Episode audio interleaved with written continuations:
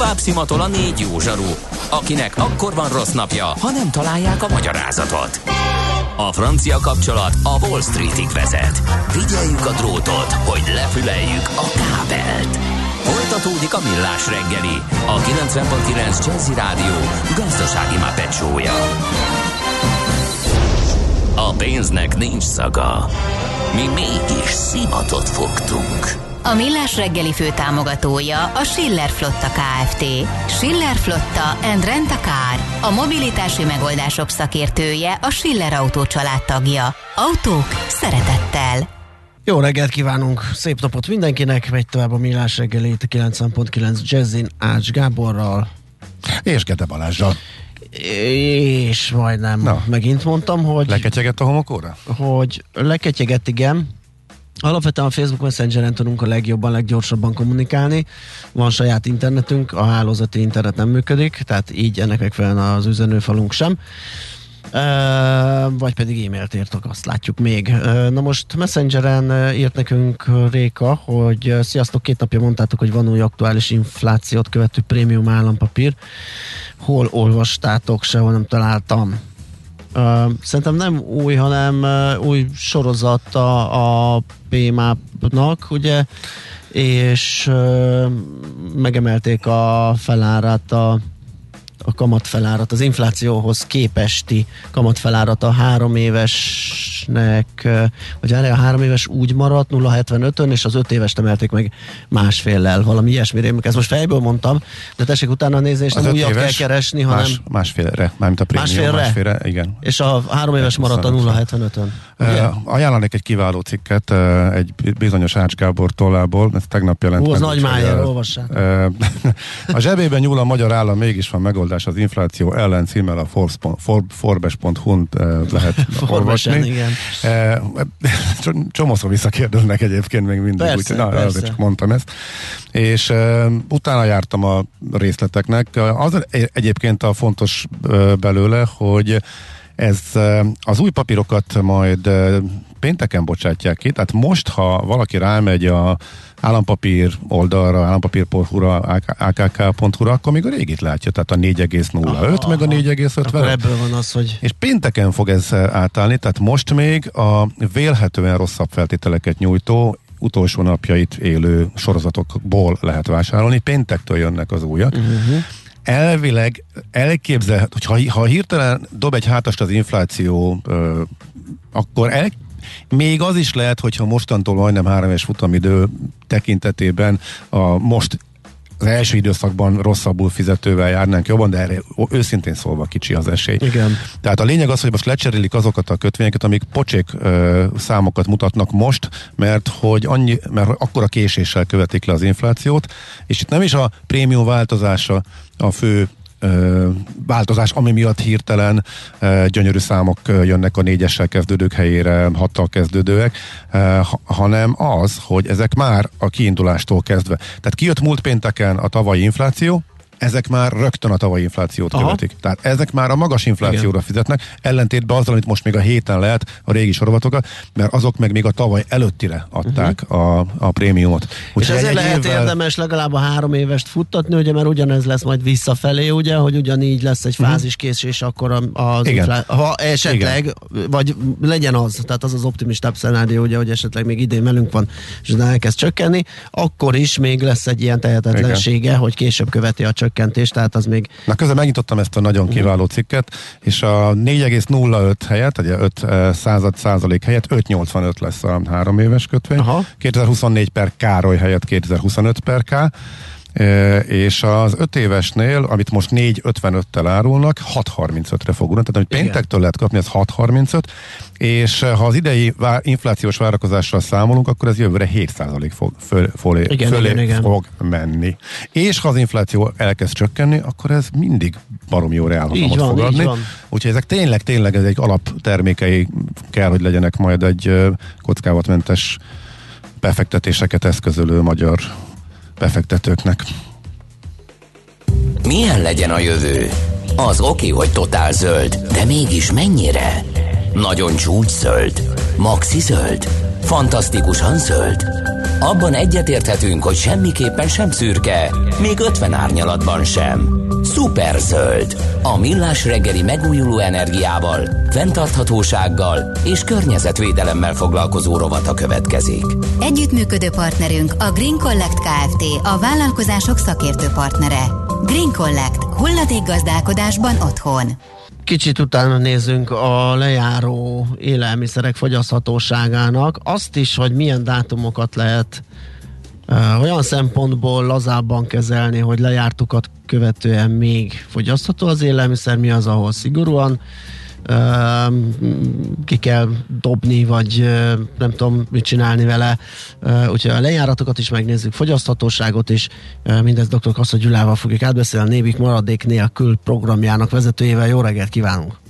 Jó reggelt kívánok, és köszöntöm a Millás reggeli hallgatóit is. Kezdjük a határidőkkel. Miket nézzünk, és mi az, ahol esetleg rugalmasabbak lehetünk, mert még a lejáratot követően is fogyasztható, és arra milyen nem tudom, ökölszabályok vonatkoznak, ott már nyilván ránk van hagyva az, hogy mit kezdünk a termékkel. Ökölszabály az, hogy kétféle lejárati időt olvashatunk a termékeken, vagy fogyaszthatósági időt, vagy minőségmegőrzési időt. A fogyaszthatósági idő esetében mikrobiológiai kockázatok merülnek fel, hogyha ez lejárt, inkább ne kísérletezzünk. Tehát ezt kell szigorúbban betartanunk, itt lejárt a dátum, akkor ne találgassunk, hogy az esetleg jó vagy nem. Ez a névi hivatalos Aha. ajánlása.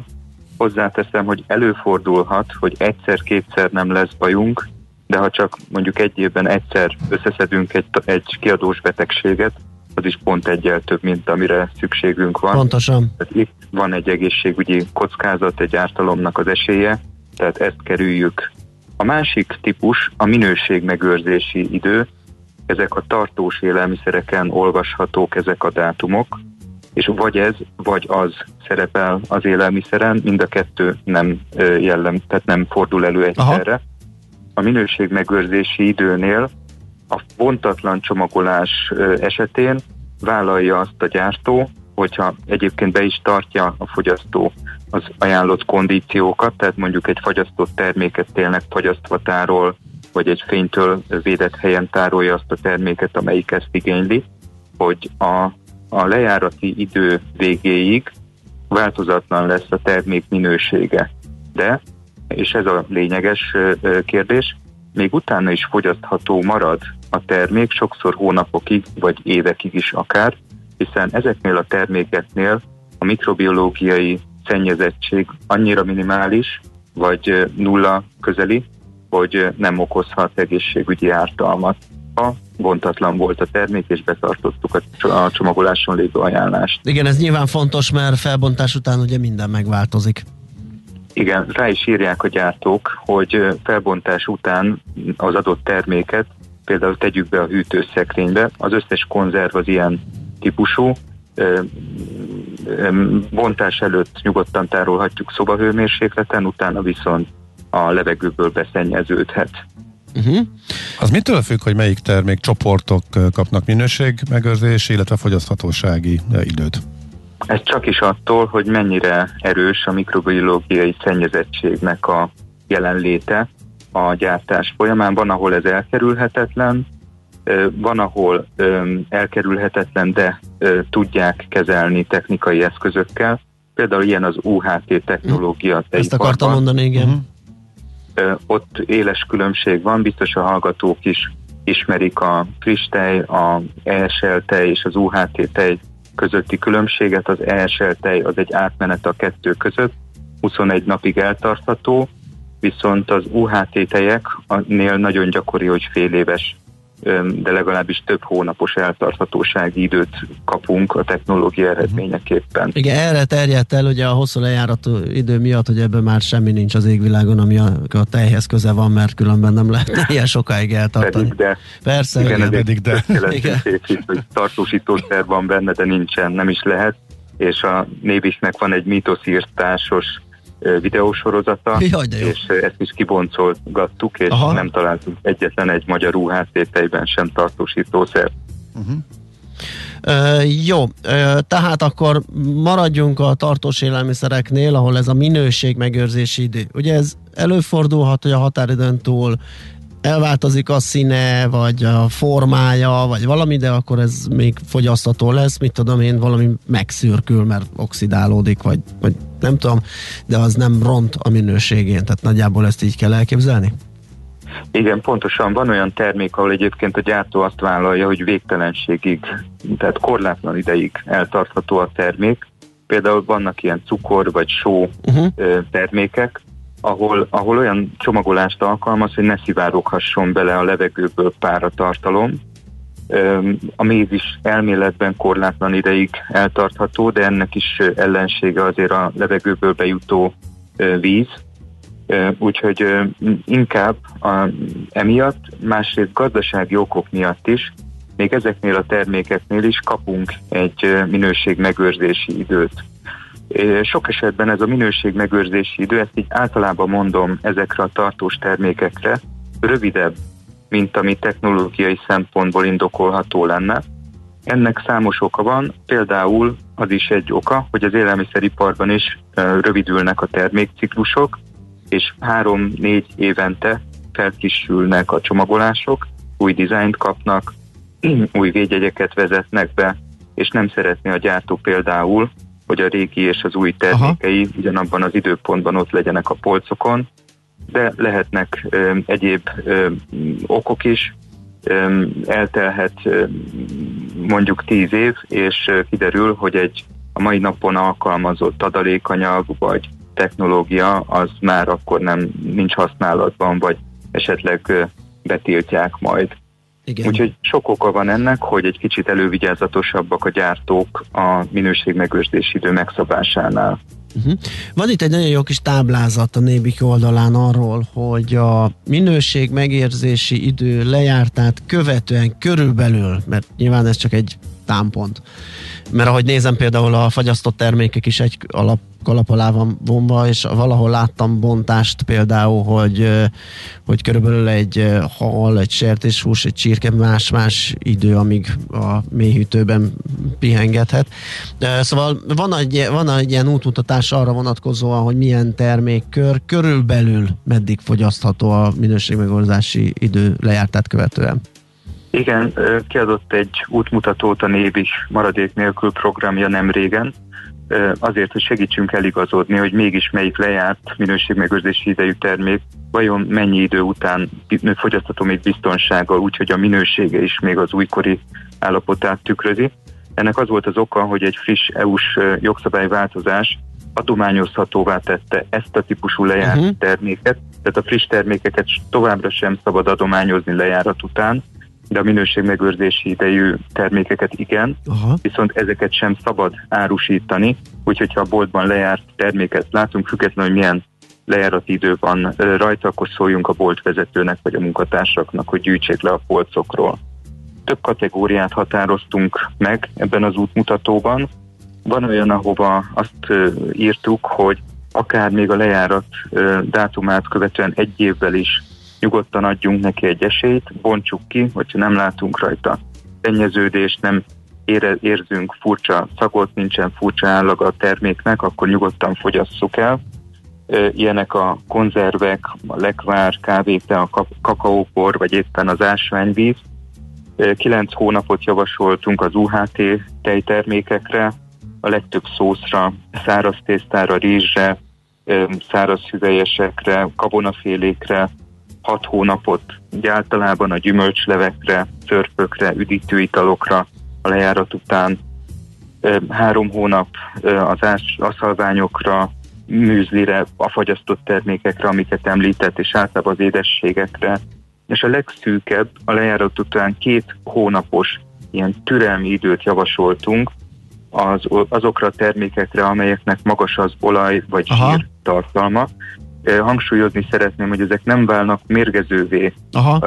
két hónappal a lejárati idő után, csak már fennállhat az avasodásnak. Igen, igen, ami az ízben aztán ad egy ilyen nagyon igen. rossz deformációt. Aha. Igen, és az adományozó szervezetek számára ezért azt javasoljuk, hogy ezután már ne osszák ki a termékeket, mert a, egy rászoruló embernek is vannak jogai, Persze. nyilván az élelmiszer biztonsághoz, de az élelmiszer minőséghez fűződően is. Világos. Én azon gondolkodtam, már bocs, csak egy nagyon rövid kérdés már, amikor az először hírként bejött ide a műsorba, hogy melyik termék volt az, amire rá volt írva, hogy korlátlan ideig megőrzi a minőségét? Az ásványi alapú termékek, tehát a, a, a, a só, só, cukor, cukor, igen, ott ez, ott, most, ez most is így van, mert mintha itt a listában föl lett volna sorolva. Igen, ezt a gyártó dönti el, hogyha olyan csomagolást alkalmaz, ami teljesen légmentes, és ő erről meg van győződve, akkor ráírhatja, hogy korlátlan ideig megőrzi. Uh-huh. Ebben nem teljesen biztos, hogy gazdasági szempontok is munkálkodnak a háttérben, akkor inkább ad rá egy lejárati időt. Jó, de az alkoholos... Jó. Erre, alkohol, eddig erre nem gondoltam, de világos. de a magas alkoholtartalmú termékek is korlátlan ideig megőrzik a, a, a minőségüket általában, és például az etet is. Uh-huh. Oké. Okay. Világos. És még egyszer ugye hangsúlyozzuk, hogy mindez a lezárt eredeti csomagolására vonatkozik, mert felnyitás követően mindegyik esetben uh, változnak ezek az idők, méghozzá jelentősen rövidülnek.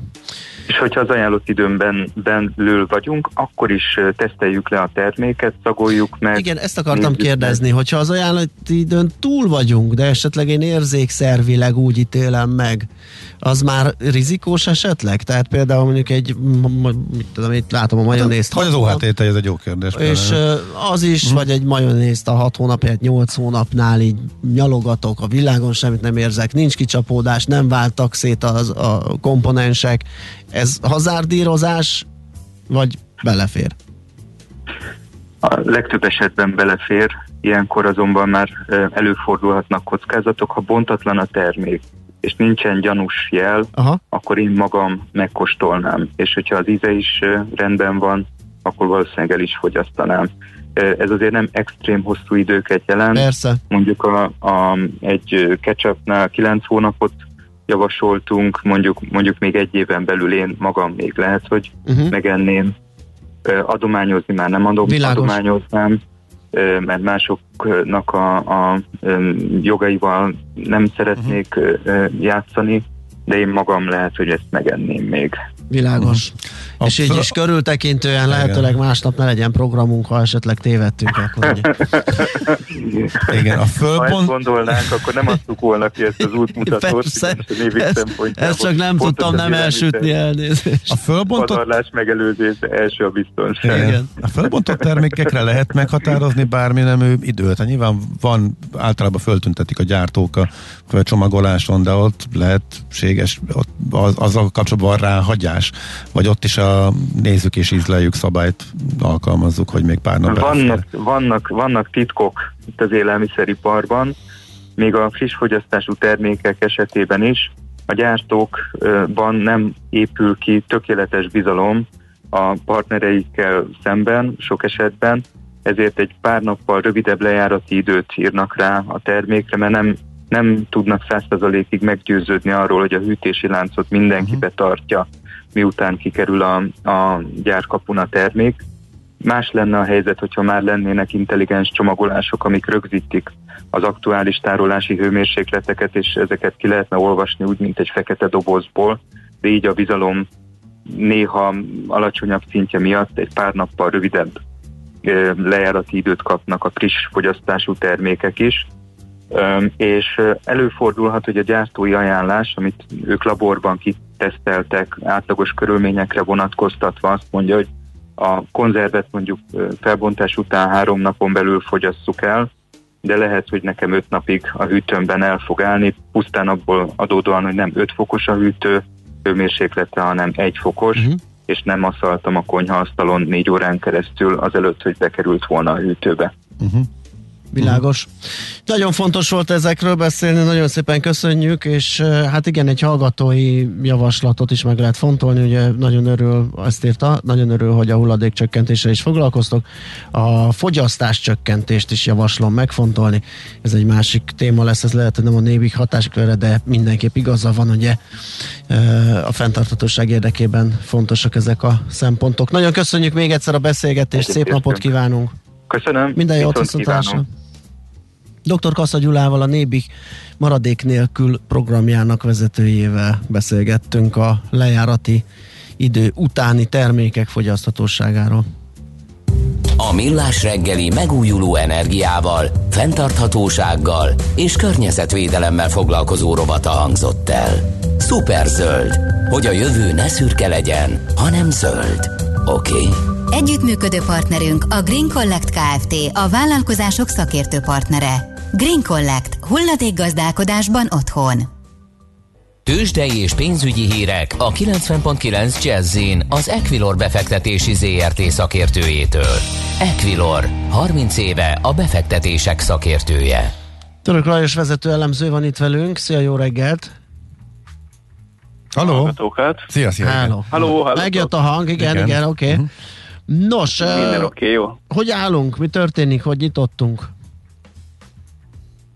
Pesttel, és akkor elmondhatom, hogy relatíve jól állunk, azért a tegnapi nap eladási hullám de pozitív irányba korrigál most a budapesti értéktős, de 0,5 pluszvaink 52.746 ponton, mint másfél milliárd forintos a forgalom, de ennek hát jelentős részét most is, hát igazából forgalmat az OTP produkál, itt fél százalékos pluszban vagyunk 17.840 forinton, több mint 1,1 milliárd forintos forgalom mellett. A többi papírnak a forgalma igazából, hát mondhatjuk azt, hogy felejthető is. Gyakorlatilag csak a MOL és a Richter van 10 millió forintos forgalom felett 72, 50 milliós forgalom van. Ami érdekesség, hogy hiába emelkednek az olajárak, a MOL-t ma is eladták, 2618 forinton kereskedik a részvény, ez 0%-os mínusz, míg a Richtert jelentősen megvették, 8605 forinton 0,8%-ot emelkedve van a gyógyszerpapír, és a Telekom is 0,8%-ot emelkedett 425 forintra, de itt a forgalom mindössze 24 millió forint most, és tényleg azt látjuk, hogy, hogy nincsen igazi nagy forgalom a kis papírokba. Még a Masterplus van, amit ugye tegnap nagyon eladtak, most az 2,6%-os pluszban 4360 forintra, de itt 13 millió forintos a forgalom, tehát tényleg nagyon alacsonyak a forgalmi adatok az OTP-t leszámítva. Ugye a MOL az érdekes kérdés lesz, megy fel az olajárma, és beszélgettünk elemzővel, elemzőkkel arról, hogy még azért ennek van tere. Ugye ő kitermelő is, meg finomító is. Az egyik oldalon a benzináron majd termeli a veszteséget a 480-as árstoppal, a másikon a kitermelési oldalon megjön a nyereség. Mi, mi az egyenleg? Tehát érdemesen MOL-t venni, tartani, vagy inkább most ezekben az időkben ez nem jó befektetés? Ugye ki kell emelni azért, hogy pontosan, amit említettetek, hogy a kitermelés üzletágban itt jelentősen nyer, és azért a finomító üzletágban is nyert, tehát ezt a kiskereskedőknek a vesztesége a 480 forintos benzin, és nem a finomítóké. Nyilván van egy kiskereskedelmi üzletága is a molnak, tehát nem szabad ezt elfejteni, egy közel 400 egy kutatüzemeltet Magyarországon az MOL, tehát ott lehet valamekkora veszteség. Azért ki kell emelni, hogy azért a, a dollárforint sem mindegy, hogy hol van. Ma egyébként kicsit visszaerősödtünk a tegnapi gyengülés után, uh-huh. de, de igen, mindenképpen én azt mondom, hogy a magasabb olajár összességében azért jót tesz a molnak, viszont valóban itt a magyarországi kutakon elszenved egy, egy valamekkora Van egy kicsi eredményrontó tényező a képletbe. Aha. Hát nem kicsi, azért igen, azért ez nem szép, igen. Meg hát igen. ugye ezeknek az üzenete megint, ami fontos, igen. nyilván az ilyen állami beavatkozásoknak, és ugye sajnos ez csak az egyik első volt az üzemanyag stop. Uh-huh. Részben nem említetted a forintot a dollár kapcsán, mi a helyzet a devizapiacon? Azt látjuk, hogy egy tegnapi nagy eladás után egy protekció van, egy euróért 357 forintot és 62 fillért kell adni, míg egy dollárért 315 forintot és 62 fillért. Az euró-dollárban is azt látjuk, hogy egy picit most visszafelé korrekció van, egy 13-32 a kereszt, ugye egy pici dollár gyengülés jelent ez. Oké, okay. meglátjuk, mi lesz ebből. Lajos, köszönjük szépen, szép napot neked! Én köszönöm, Szia. sziasztok! Török Lajos vezető elemző számolt be nekünk a tőzsdei fejleményekről.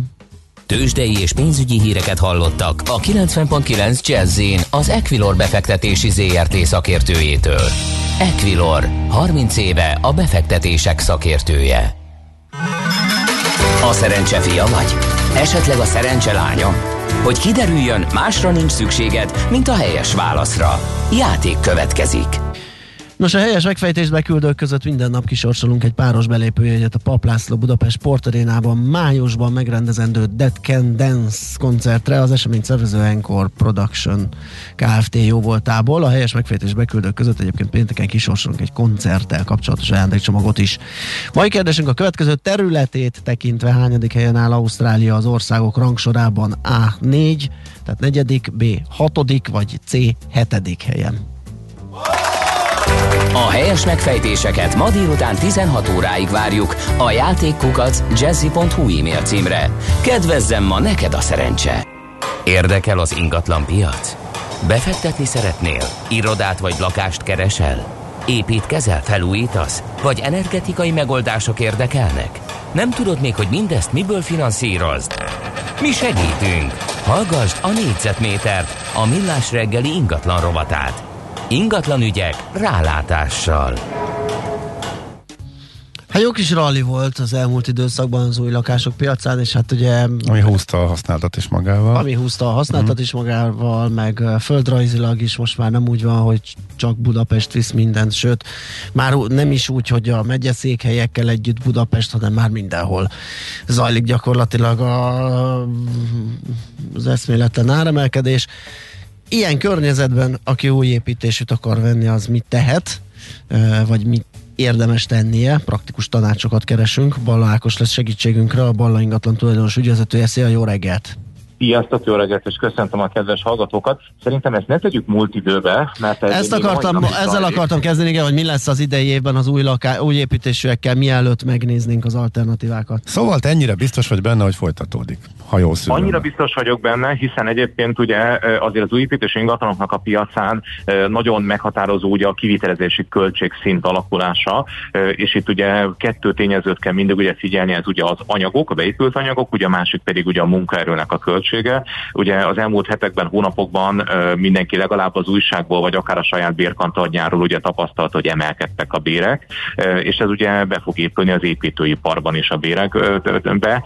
Még azoknál is, ugye, akik nem a legalacsonyabb bérszinten vannak foglalkoztatva, hiszen ugye, hogyha valaki a segédmunkás vagy a abszolút ugye a legalacsonyabb szinten dolgozók tekintetben többet kap, akkor a fölötte levő dolgozói szint is kéri ugyanazt az akár 5-10%-os emelést, amit ugye a januárban most elég sokan megkaptak, tehát ez már minimum beépül ugye a jövőben a kivitelezési költségekbe.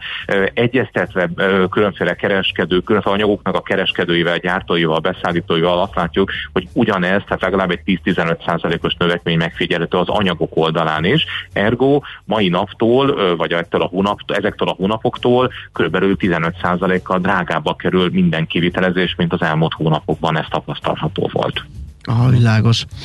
Ez pedig be fog épülni az árak. Nyilván. A mhm. kivitelező ezt szépen fölépíti, tehát vett egy telket, annak van egy költsége. Annak most nem feltétlenül ment fel az ára, de ugye a kivitelezési költségek fölfelé mennek, ugye a profitját beárazza mindenki, és ez föl fogja tolni legalább 10-15 százalékkal már a következő három Na jó, oké. Okay. Ez szerintem tiszta sor és világos. De meddig van erre keresletet? Meddig tudják a vevők ezt megfizetni, mikor jön el az, hogy már egyszerűen nincs ennyi pénzük az embereknek, és akkor leáll a piac? Én most elővettem a jegyzeteimet az elmúlt napokban és az emlékeimet, hogy hol álltunk 2015-16-ban, és ö, találtam ugye olyan általunk hirdetett ingatlanokat és eladott ingatlanokat, amiket akkor új építésű ingatlanpiacon 500 ezer forint körüli négyzetméter áron adtunk el. Most ugyanezeket az ingatlanokat, vagy szinte ugyanabban az utcában, ugyanabban a kerületben hasonló műszaki tartalmú ingatlanokat 1 millió, 1 millió 100 ezer forintért adunk el. Tehát lehet látni, hogy az elmúlt 5 évben egy 100%-os növekedés következett be, és nem morzsolódtak le a vevők. Tehát ez nem azt jelenti, hogy most már csak a piacnak egy nagyon szűk köre fér ezekhoz, az ingatlanokhoz hozzá. Nem akarom ezzel azt sugalni, hogy az új építésű ingatlanban mindenki számára elérhető, mert sajnos nem. Tehát az új építésű ingatlan piac továbbra is a luxus ingatlanoknak a piaca, vagy ugye valamilyen szinten ugye a magas áru prémium ingatlanoknak a piaca, de, de nem morzsolódtak le a vevők, tehát továbbra is ott van évente több ezer ember, aki Budapesten szeretne új lakást vásárolni, illetve ugye ezt a keresletet gerjesztő duzzasztja, ugye az, hogy egyébként ugye a hitelek az elmúlt években, vagy az állami támogatások kifejezetten az új építési ingatlanoknak kedveztek,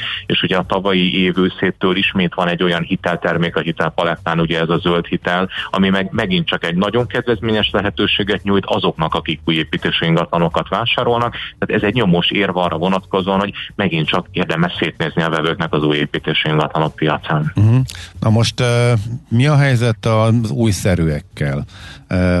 Követik-e abszolút a, az új építéseket árban, vagy azért ott nőtt mondjuk a különbség nyílt az olló. Tehát akiknek mondjuk nem jogosultak esetleg a, a szuper állami támogatások fölvételére, azoknak ezek, ez, ezek jó lehetőséget jelenthetnek, illetve ez a változás alakult hadd mondjak egy meglepőt. Az elmúlt két évben azt tapasztaltuk, hogy az új szerű ingatlanok, most tényleg tipikusan azt mondom, hogy szinte a szomszédházban vagy a szomszéd utcában megvalósult új szerű fejlesztés magasabb áron kelt el, mint amennyit új építésű ingatlant lehetett eladni, hiszen az új építésű ingatlanra nagyon sokszor másfél-két évet kell várni hogy az megépül, engedélyezik, uh-huh. birtokba adható, és ugye ez a hozzáférhetőség kérdése, ez ennyire fölértékelte az újszerű ingatlanokat, uh-huh. hogy sok többet fizettek egy másfél-két-három éves lakásért, mint amit csak két év múlva fogok megkapni. Ugye az is az új építési ingatlanok mellett szól, hogy ott már ugye kijöttek a garanciális hibák, tehát már nem kell attól félnünk, hogy vajon milyen lesz a végeredmény, és azt, ha esetleg hibák javítja a kivitelezője. Továbbá beépítettek konyhabútort, tehát alapvetően egy csupasz lakáshoz képest, amit jellemzően egy új építésű lakás képvisel, sokkal felszereltebb és bejáratottabb lakásról van szó, és ezért hajlandóak voltak az ügyfelek prémiumot fizetni. Ezt ne keverjük össze mondjuk az új autóknak a piacával, ahogy az, ahol ugye egy, egy, egy 5000 km futott autót nem lehet többére eladni csak azért, mert már kijöttek rajta esetleg a hibák, mint egy új autót. Egy új építésű lakásnál az a tapasztalat, hogy, hogy még magasabb áron el lehet adni akár egy-két éven belül, nem tíz éven belül természetesen, de a pár éve épült lakásokat nagyon jó áron el lehet. Tehát ez még most is így van, ez is? Ezek, ez nem változott ezek szerint? Ez most is így van, és Aha. ugye azért egy pici visszacsatolás ugye a családtámogatási rendszerekhez, ugye aki valóban él és nem visszaél ugye ezzel a lehetőséggel, annak mondjuk ott van a három gyermeke, ugye a három gyermekek nőnek, azok nem tudnak, nem tudnak két évet várni egy új szobára, azokat ugye iskolába kell iratni minden szeptemberben, és nem mindegy, hogy melyik lakhely, melyik uh, irányítószám, vagy melyik iskola ugye az, aki ugye oda jogosult. Tehát nagyon sokszor a szülők belekényszerülnek abba, hogy jó lenne két év múlva egy álomlakás, de nézzük meg, hogy most mibe tudunk költözni, mert a gyerekek kinőtték a lakást például. Uh-huh. A munkahelyváltás, tehát egy csomó életkörülmény ugye arra, sugar, arra, készített minket, hogy változ változtassunk a lakhelyünkön. Tehát vannak ilyen ideális, elképzelt állapotok, hogy hova szeretnénk költözni, ameddig mondjuk például valaki fiatal, egyedülálló, kevesebb a kötöttsége, addig ezt sokkal rugalmasan kezelheti. A családosoknak ugye viszont nagyon sok kötöttsége van, és nagyon sok kompromisszumot kell ezáltal Aha. meghoznia. Tehát ott látjuk azt, hogy sokszor a biztos választás az, amit ma meg tudunk venni, és szinte gyorsan tudunk egy napon belül tudunk. Ez az újszerűség, illetve ez az előny, amiről eddig beszéltünk. Ez meddig tart? Tehát hány éves lakásoktól jön az, hogy elkezd már csökkenni az áruk, és kialakul a, a különbség, ahol már mondjuk használtnak tekinthető, viszonylag új építésű, de, de használt. Tehát már nem újszerű, hanem tehát hol van most ez a határ, ahol már ezek olcsóbbak? Ilyen nagyon éles határ nincsen. Azokat inkább úgy fogalmaztam, hogy azok a fejlesztők, akik már 5 évvel ezelőtt is innovatívak voltak, tehát egy megfelelően szép homlokzatot, egy tetszetős homlokzatot, egy jó téralakítást, egy használható ingatlant hoztak létre. Azok az ingatlanok ugye nem csak az eladás pillanatában voltak sztárok a piacon, hanem utána nagyon sokáig kedveltek tudnak maradni. Azok viszont, akik már az elmúlt 5-10 évben is csak a spórolásra mentek rá, és nagyon vacak műszaki tartalmat adtak, nagyon a, a minimál programot teljesítették, azok az ingatlanok sokkal gyakrabban, sokkal gyorsabban alagulnak el. Tehát tudok mutatni ma a budapesti ingatlanpiacon olyan ö, közel 15-20 éve épült ingatlan, ami egyébként egyébként mai napig is már megállná helyét az új építésű ingatlanok között, hiszen olyan minőségben, téralakításban dolgozott az akkori kivitelező, egy picivel többet beletett ebbe, ami értékállóbbá tette ezt az ingatlan. Tehát nagyon fontos, hogy amikor egy ingatlant vásárolunk, akkor az értékállóságát is nézzük meg, nem csak feltétlenül azt, hogy ez éppen teljesíti azt a szabványt, aminek köszönhetően mondjuk a legjobb hitelt kapom meg a banktól, hiszen nem hitelt veszünk, hanem ingatlant veszünk, és egy ingatlan vásárlásával akkor járunk jól, hogyha ennek az értéke folyamatosan növekszik, és ez mindig is egy keresett ingatlan marad, tehát nem kell attól félnem, hogyha el kell adnom, akkor vajon ki fogja ezt tőlem megvenni. Sokkal jobb érzés az, hogyha tudom, hogy sorban mhm. állnak. Vagy, vagy Ebből ered, hogy a hitel adta előny ugye el is olvadhat egy rossz választással. Tehát, viszont a zöld, zöld hitel viszont pont ebben az irányban mutat, igen. hogy ezeket a igen, ezek igen, valószínűleg igen. tartják jó is finanszírozás. Ezek azért ugye fenntarthat, tehát ezek legalább a zöld, a zöld hitelt én nagyon tudatos és jó terméknek tartom abban a szempontból, hogy legalább az energetika szempontjából rámutat az egyik fontos tényezőre, de ezek mellett azért az ingatlannak az imidzse, homlokzata, mondom a belső terek, a receptet, a, a fogadótér, ahol belépünk egy ingatlanba, ugye a főbejárat környéke, hogy, tehát ezek ugye nagyon fontosak, hogy ezek élhető jövőre tervezett ingatlanok legyenek, hiszen egyébként ugye az építész eh, nem a múltnak tervez, ugye azért ugye az, az, az, az ugye más, az a művészettörténet, meg az egyebek, amivel ugye foglalkozunk. Az építész jobb esetben a jövőre tervez, tehát nagyon fontos az, hogy egy építész a nemzetközi példákat nézze, és ne csak azt, hogy ma mit mennyiért lehet eladni, hanem előre nézzünk, hogy valóban, amit ma megveszünk, az 10-15 év múlva is trendi legyen, jó legyen. Itt ugye a trendiségről is beszélni kell, tehát a divat, a trendiség ugyanúgy jelen van a piacon. Bocsánat, mondasz konkrétumot, hogy mire kell akkor odafigyelni? Mi az, ami értékállóvá teszi? Tehát ha most veszünk újat, mi legyen benne, milyen legyen? Ezek az okos cuccok, ez, ezek fontosak például? Nem feltétlenül, hiszen ezek a lakások már utólag okosíthatóak, tehát maguk az hmm. eszközök okosak, nem kell drótokat vezetni a falba, mert már minden falon kívül működik. Tehát ezek már a lakáson belül kisebb átalakítások. Amihez viszont mi nem tudunk hozzányúlni lakástulajdonosként az épület homlokzata például. Hmm, tehát, tehát, ide, már, tehát, tehát fontos az, hogy az nemes anyagokkal ízlésesen legyen megcsinálva, kicsit többet mutasson, tehát egy fehér drájvitolt fal, az családi háznál oké, okay, egy társas háznál ennél többet kell elvárni. Az, hol belépünk mondjuk a közösségi terek egy lépcsőház, ez ugye nem lehet szűk, sikátorszerű, kellemetlen, sötét, hanem alapvetően ennek világos, nagyobb tereknek kell, hogy legyenek. Egyre több új építősű fejlesztésben találkozunk olyan közösségi terekkel, ami már nem csak a belépő rész, hanem egy kis szoba, klubhelység, játszóház, tehát itt már tényleg nagyon széles skálák vannak. A belső park ugye legyen valóban egy tetszetős, használható, akár gyerekjátszótérrel ellátott terület, és ezek olyan extrák, amik egyébként valójában nem óriási extrák, de több száz lakás esetében egy társasháznál már nagyon komoly lehetőségek biztosítanak az ott lakóknak. Ugye a mhm. mélygarázs, okay. annak a könnyű megközelíthetősége, tehát ne legyen olyan a mélygarázs, hogy csak a jól és rutinosan vezetők a kis autókkal tudnak kényelmesen leállni, uh-huh. tehát egy parkoló szélessége legyen 250, 225-ben én, tudom, 23 éves jogosítványjal sem tudok kényelmesen beállni, vagy az ajtót nem tudom kinyitni, uh-huh. és ezért nem fogom lecserélni az autómat, hogy, hogy ez legyen a könnyebb. Tehát, hogy egészen egyszerűen nem szabad kisporolni ezekből okay, az uh-huh. Ákos, nagyon köszönjük. Nagyon hasznos volt, nagyon köszönjük. Volt, igen. Van. Jó munkát, szép napot. Köszönöm, Szia. szép napot mindenkinek. Szia. Bala Ákossal, a Bala ingatlan tulajdonos ügyvezetőjével beszélgettünk az ingatlan piacról. Négyzetméter ingatlan ügyek rálátással. A millás reggeli ingatlan rovata hangzott el. Nos, ez fért bele, nagyon szépen köszönjük. Uh, ígérjük, ha van tájékoztatás a netről, bár most már lepergett a millás reggeli, de azért azt jelezzük és mert hogy ugye volt ez a kis problémánk, ezért nem mentek az üzenő ö, megoldásaink. Remélhetőleg ez holnapra elhárul, és akkor már egy jó és teljesen megszokott tökéletes millás reggelit kaptok fél héttől. Most viszont hírek jönnek Taribójával, és utána a szokásos programok, zenék, Jazzy Lexicon, Happy Hours délután. Szép napot nektek, sziasztok! Már a véget ért ugyan a műszak, a szolgálat azonban mindig tart, mert minden lében négy kanál. Holnap reggel újra megtöltjük a kávés bögréket, beleharapunk a fánkba és kinyitjuk az aktákat. Addig is, keressetek minket az arcaktákban, a közösségi oldalunkon. A mai adás podcastjét pedig holnapunkon. Millás reggeli, a 90.9 Jazzy Rádió gazdasági mapetsója. Ha csak egy műsorra van időd idén, tégy róla, hogy ez legyen az. Csak egy dolog lenne még. A Millás reggeli fő támogatója a Schiller Flotta KFT. Schiller Flotta and Rent a Car. A mobilitási megoldások szakértője a Schiller Autó tagja. Autók szeretettel.